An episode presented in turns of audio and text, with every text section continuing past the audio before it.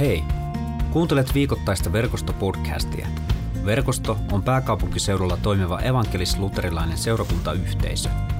Podcast on kuunneltavissa Spotifyssa, SoundCloudissa ja Apple Podcastissa sekä katsottavissa YouTubessa. Lisää tietoa verkostosta löydät osoitteesta verkosto.net. Hyviä kuunteluhetkiä.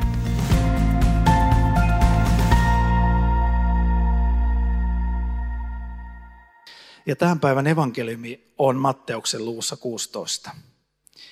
Kun Jeesus oli tullut Filippoksen Kesarean seudulle, hän kysyi opetuslapsiltaan, kuka ihmisen poika on? Mitä ihmiset hänestä sanovat?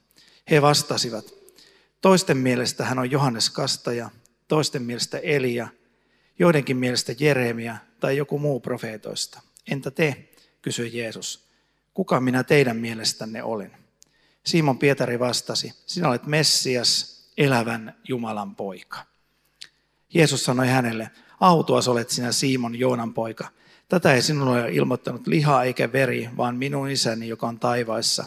Ja minä sanon sinulle, sinä olet Pietari, ja tälle kalliolle minä rakennan kirkkoni. Sitä eivät tuonelan portit voita. Minä olen antava sinulle taivasten valtakunnan avaimet. Minkä sinä sidot maan päällä, se on sidottu taivaassa. Minkä sinä vapautat maan päällä, se on myös taivaissa vapautettu. Näin Matteuksen on tallennettu tämmöinen, katkelma Pietarin ja Jeesuksen keskustelusta ja samalla kaikkien muiden opetuslasten ja apostolien keskustelusta siitä, kuka Jeesus on. Ja se on tämän päivän tämmöinen pohja-ajatus ja pohjateksti. Tämä on mielenkiintoinen raamatun paikka siinä, siinä mielessä, että tuota, jos ajatellaan maailman suurinta kirkkoa, eli katolista kirkkoa, niin sehän oikeasti, oikeasti lepää tämän kohdan päällä. Eli tämän kohdan pohjalta voidaan sanoa, että on paavius syntynyt ja, ja koko katollinen kirkko ja niin poispäin. Eli paavihan uskotaan, että hän on, on Pietarin Pietarin jälkeläinen hengellisesti. Eli Pietarista lähtien on paavit asetettu. No, oli miten oli. Tuollahan tuo istuu kirkossaan ja, ja tuota, ei nyt ole hirveästi ainakaan minun rauhaa häirinnyt. Mutta tältä kohdalta tuo ajatus siitä lähtee. Ja jos mietitään, että mitä, mitä apostolit olivat ja mitä, miten, miten, miten niin Jeesus sanoi, että tälle tai sinun, sinun nimellesi tai, tai Pietarin, Pietarille, Pietarista sanotaan, että tälle kalliolle Pietari, joka tarkoittaa kalliota, että miten sille rakennettiin kirkko. Ja miten kirkko koko se kristikunta rakentui tämän pohjalle – niin mä ajattelin, että siinä on ainoastaan yksi kohta, yksi asia tässä evankeliumitekstistä, mikä perustelee sitä. Ja se on se, että Pietarilla oli syvä käsitys siitä, että Jeesus on Messias, elävä Jumalan poika. Ja se on itse asiassa se aivan ydin ja keskeisin kohta, ja se on se, miksi Jeesus sanoi, että tälle, tälle kalliolle minä rakennan kirkkoni. Yksikään apostoli ei varmastikaan ole se pohja, eikä se, se peri, peruste, miksi kirkko rakentuu ja miksi kirkko ja kristikunta on rakentunut maailman suurimmaksi yritykseksi ja maailman suurimmaksi uskonnoksi. Vaan nimenomaan se, että Pietarilla oli se käsitys, että sinä olet Messias, elävän Jumalan poika. Ja se on se pohja, se on se kallio, se on se perusta, mille kaikki tämä on rakentunut. Mä oon miettinyt näitä apostoleita, 12 apostolia, että miten heistä saattoi syntyä, miten heidän kauttaan evankeliumi saattoi levitä, miten se oli yleensäkään mahdollista. Ja jos ajatellaan heidän historiaa, heidän tausta, heistä suurin osa oli kalastajia, oppimattomia kansan miehiä, ja heidän varaansa evankeliumin julistaminen, evankeliumi ja koko kirkon leviäminen lähti rakentumaan. Jos ajatellaan vielä vähän heidän taustaa, niin jos ajatellaan sitä, että minkälainen on se tausta koko siinä maailmassa, mistä he lähtivät levittämään sanomaa Jeesuksesta Kristuksesta. Heidän taustansa oli syvästi juutalainen tausta. Ja jos ajatellaan juutalaisuutta ja sitä taustaa, niin heidän taustansa oli hyvin, voisiko sanoa, teoreettinen, oppikeskeinen, sääntöihin perustuva, erilaisia sääntöjä, pykäliä sisältävä tausta. Jos ajatellaan sitä osaa raamatusta, mikä oli ensimmäisten apostolien raamattu, eli vanha testamentti, ja katsotaan vaikka raamatusta semmoista kohtaa, jotakin vanhan testamentin kohtaa, missä järjestetään Jumalan palvelusmenoja, niin nehän on ihan käsittämättömiä operaatioita, niissä on tarkat säädökset, tai jos ajatellaan jotakin ilmestysmajan rakentamista tai, tai niin poispäin, niin niissä on valtavat, valtavat säädökset ja mallit, miten kaikki rakentuu. Ja nyt sitten koko tämä historia, koko tämä ajatus, koko tämä, äh, voisiko sanoa hökötys, juutalainen usko kaventuu ikään kuin 12 ihmiseen ja siihen todistajien joukkoon, josta sanotaan jossakin 500 tai vähän enemmän, jotka sitten olivat todistamassa konkreettisesti Jeesuksen ylösnousemusta ja olivat niitä ensimmäisiä apostolia, jotka lähtivät viemään evankeliumia. Kaikki tämä hurja maailma, kokonainen iso uskonto kaventuu yhtäkkiä tähän. Ja sitten se kaventuu yhteen lauseeseen. Sinä olet Messias, elävän Jumalan poika. Jos me katsotaan apostoleita, että mitä, mitä, heille, mitä heille sanottiin, millä perusteella he lähtivät tähän maailmaan, niin esimerkiksi Matteus, Matteus puhuu siitä, että millä perusteella opetuslapset, Matteus 10, siellä annetaan näille apostoleille matkaohjeita.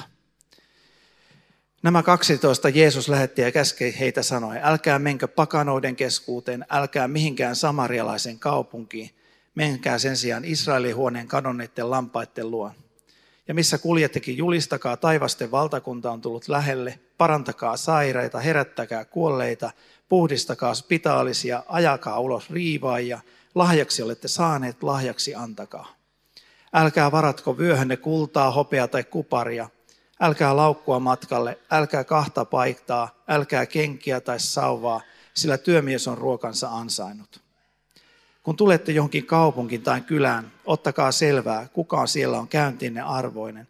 Jääkää hänen luokseen, kunnes lähdette paikkakunnalle. Kun menette taloon, toivottakaa sille rauhaa. Ja jos talo on sen arvoinen, tulkoon sille teidän rauhanne. Mutta jos se ei ole sen arvoinen, palatkoon rauhan toivotuksenne teille takaisin. Ja niin edespäin. Eli kaikki tämä valtava uskonto säädöksinen kaventuukin yhtäkkiä aivan käsittämättömän pieniin ohjeisiin, josta kasvaa se valtava puu, joka me nähdään tänäkin päivänä, maailman suurin uskonto, jonka keskiössä on se, että sinä olet Messias, elävä Jumalan poika. Jeesus Kristus on Messias, elävä Jumalan poika. Ohjeet ei ole kovin häppöisiä, millä apostolit lähtivät kirkkoa rakentamaan, evankeliumia levittämään. Mun mielestä kaksi semmoista synonyymiä, synonyymiä tai synonyymit on se, että kirkkoa rakentamaan ja evankeliumia levittämään. Minusta on kaksi, tai ihan sama asia. Eli hyvin pienillä ohjeilla lähdettiin rakentamaan sitä, mitä me kutsutaan tänä päivänä kristilliseksi kirkoksi, mitä me kutsumme tänä päivänä kristinuskoksi. Rakentamaan sitä, joka tähän maailmaan vaikuttaa käsittämättömällä tavalla edelleen tänä päivänä, vaikka me ei aina sitä täällä Suomessa halutakaan nähdä tai nähdä.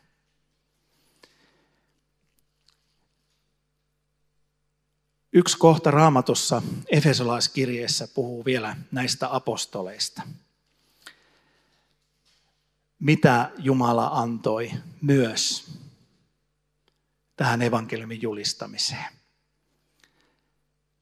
Täällä sanotaan näin. Hän antoi toiset apostoleiksi, toiset profeetoiksi, toiset evankelistoiksi, toiset paimeniksi ja opettajaksi. Ja minkä tähden? Sen tähden, että he tekisivät pyhät valmiiksi palvelutyöhön Kristuksen ruumiin rakentamiseen, eli sen evankeliumin levittämiseen, sen seurakunnan rakentamiseen. Jumala halusi jostain syystä antaa ja rakentaa kirkon ja evankeliumin julistamisen tälle apostolien elämälle, apostolien uskolle ja sille todistukselle, että sinä olet Messias, elävän Jumalan poika. En tiedä, onko se vain sattumaa, mutta luulen, että se on johdatus, että tässä luettelossa ensimmäisenä puhutaan apostoleiksi.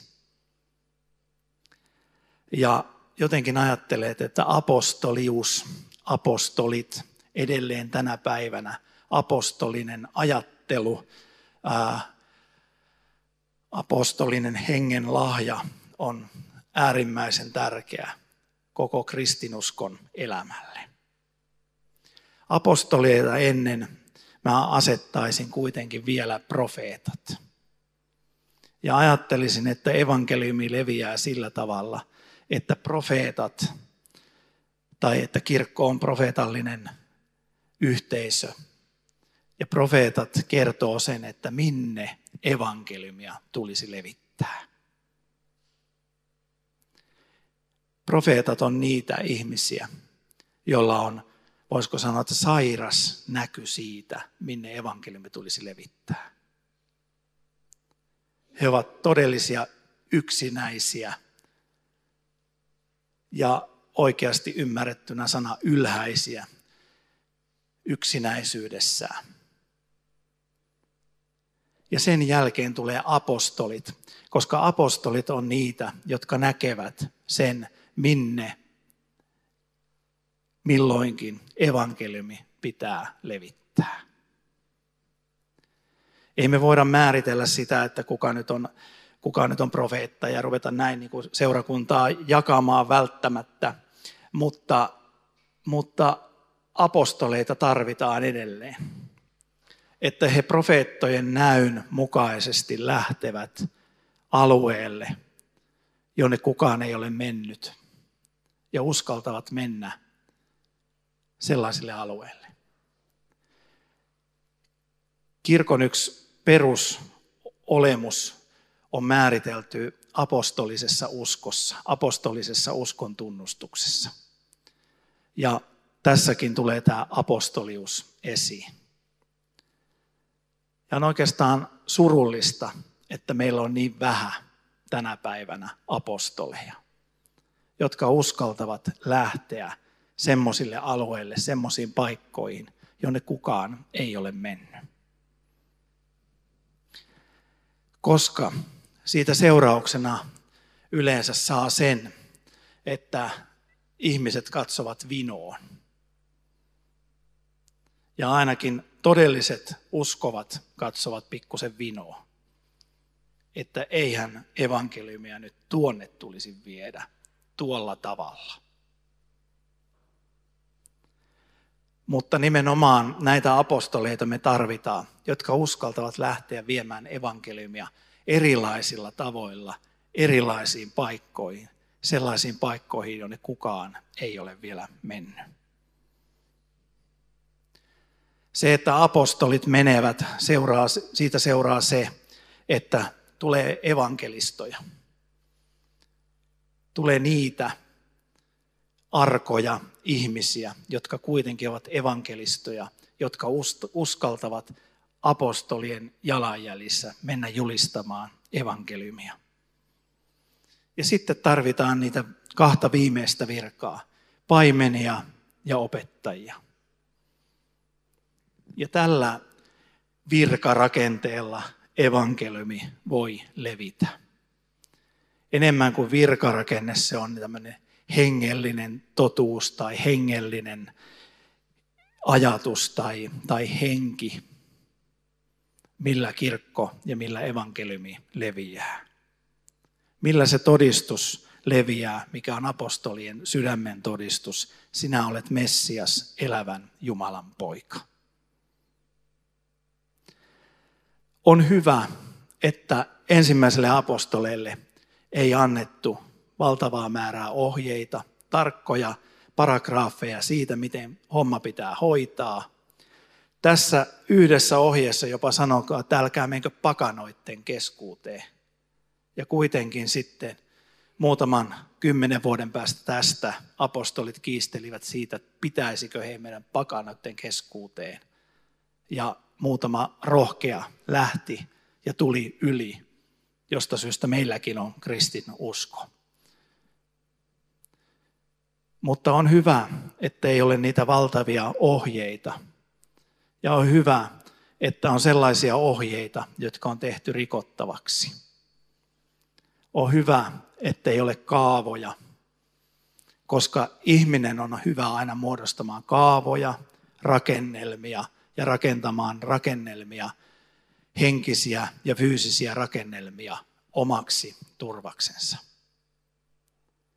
Mutta kristinuskon leviäminen ei perustu näihin rakennelmiin, vaan se perustuu nimenomaan apostoliseen ajatteluun, apostolien radikalismiin, apostolien radikaaliin tekemiseen ja evankeliumin levittämiseen. Siksi meidän pitäisi niin koko ajan osata ajatella sitä, että oikeassa suhteessa oikealla tavalla meidän pitää koko ajan seurakuntana murtaa rakennelmia, rakenteita, niitä asioita, joista me sanomme, että näin on aina ennenkin tehty. Koska evankeliumi levitäkseen vaatii radikalismia, evankeliumi vaatii levitäkseen sitä, mikä oli Jeesuksen ajatus, että hän söi syntisten kanssa – hän meni niihin pöytiin, jonne kukaan todellinen uskovainen ei mennyt. Ja me tarvitaan tätä apostolista henkeä, jonka Jeesus näillä teoilla ja näillä vertauksilla opetti kirkolle. Mennään semmoisiin pöytiin syömään, josta sanotaan, että tuonne ei pitäisi mennä. Sitä on apostolinen usko sitä on apostolius tässä ajassa. Ja sitä me hyvänen aika tarvitaan hyvin paljon. Heikkilän Sakarilla oli tuossa Heikkilän Sakarin laulu, jonka Maija tuossa tulkitsi, niin tuota, ja, ja yli, ylistyskappale Anna meille herätys. Herätys ei voi tulla, kristinusko ei voi levitä, tämä sanoma ei voi levitä ellei, ellei me tehdä näin. Se ei leviä sillä, että me ajatellaan, että näin on tehty silloin ja näin on tehty nää, tuolloin ja näin on tehty sinä aikana. Ja kun tehdään samalla tavalla, niin kristinusko leviää, evankeliumi leviää. Musta se on kauhistuttava ajatus, että me koko ajan odotamme Kuka tuntee semmoisen nimen kuin Urho Muroma? Kelle on tuttu Urho Muroma? Viidesläisyyden tämmöinen herättäjä, suuri, suuri herätyssaarna. Ja me odotetaan koko ajan, että tulisi jostakin ovesta kävelisi kirkkoon Urho Muroma. Sitten kun Urho Muroma tulee, niin sitten tulee herätys. Tai, tai tuota, Niilo Ylivainio. Kuka tuntee Niilo Ylivainion nimen? Aika, no niin, kato, joo. Me ollaan luterilaisessa kirkkosalissa ja suurin osa tuntee helluntaalaisen. Aika, nyt on mennyt pieleen jotain, ei vaan. Ää, Niilo, me odotetaan Niilo Ylivainiota, että kun Niilo Ylivainio tulisi ja, ja jos me vielä muutettaisiin Niilo Ylivainiollahan oli tämmöinen persoonallinen tapa saarnata, kun hän aina puhuu Jeesuksesta Jeesuksen nimessä, hän puhuu Jeesuksen nimessä, että jos me vielä muutan puhetyyli, niin sillä että Jeesuksen nimessä, niin tuota, sitten tulee herätys. Tai jos me järjestetään niitä telttakokouksia, niin sitten tulee herätys. Tai jos me opetetaan nuoriso vei saamaan virsiä koulussa, niin sitten tulee herätys. Tai jos me oikein laitetaan kireä kirkkokuri Suomeen takaisin ja, ja tuota uskonnon opetus oikein kireelle koulussa, niin sitten tulee herätys. Ei tule. Se tulee ainoastaan siitä, että seurakunnassa vallitsee apostolinen henki. Se, että apostolien ajatuksessa, apostolien hengessä, pyhähengen johdatuksessa me lähdemme julistamaan evankeliumia sinne, minne sitä ei missään nimessä pitäisi julistaa. Tai mikä on se paikka, josta me ihmisen ajatellaan, että tuonne ei pitäisi mennä. Sitä kautta voi tulla herätys. Ja se tulee ainoastaan sitä kautta, että Jumalan pyhä henki, joka on apostolien henki ja ensimmäisten apostolien henki, saa johdattaa meidät niiden ihmisten luo, jotka kaipaavat evankeliumia. Ja siihen tämä apostolien päivä meitä kutsuu. Rukoillaan yhdessä. Isä, me pyydetään sitä, että lähetä meille pyhä henki. Täytä sinä meidät samalla tavalla kuin sinä täytit apostolit, ensimmäiset apostolit. Lähetit heidät julistamaan sitä, että sinä olet Messias, elävän Jumalan poika. Täytä meidät pyhällä hengelläsi. Tee meistä sinun apostoleita. Tee meistä sinun profeettoja. Tee meistä sinun evankelistoja. Tee meistä paimenia, opettajia. Tee meidät sellaiseksi, että me olemme valmiita evankeliumin työhön julistamaan, sanomaan maan ääriin asti. Kiitos siitä, että meillä ei ole ohjeita. Meillä on ainoastaan se sana, että sinä olet Messias, elävän Jumalan poika. Sinä Jeesus Kristus olet Messias, elävän Jumalan poika. Kiitos siitä, että meillä on inspiraatio. Anna meidän elää inspirit hengessä ja hengessä lähteä julistamaan sinua maan ääriin asti.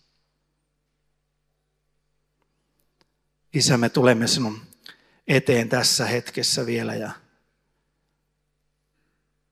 tuomme sun eteen kaiken sen, mitä meidän sydäntä painaa.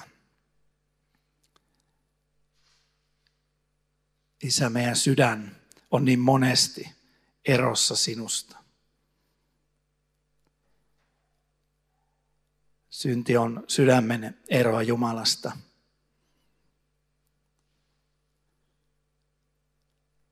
Sä näet meidän jokaisen kohdalla sen, mikä tänään erottaa meitä sinusta. Mikä on se asia, mikä on se teko tai tekemättä jättäminen tai mikä on se pitkän aikavälin asia – joka on meidät erottanut sinusta.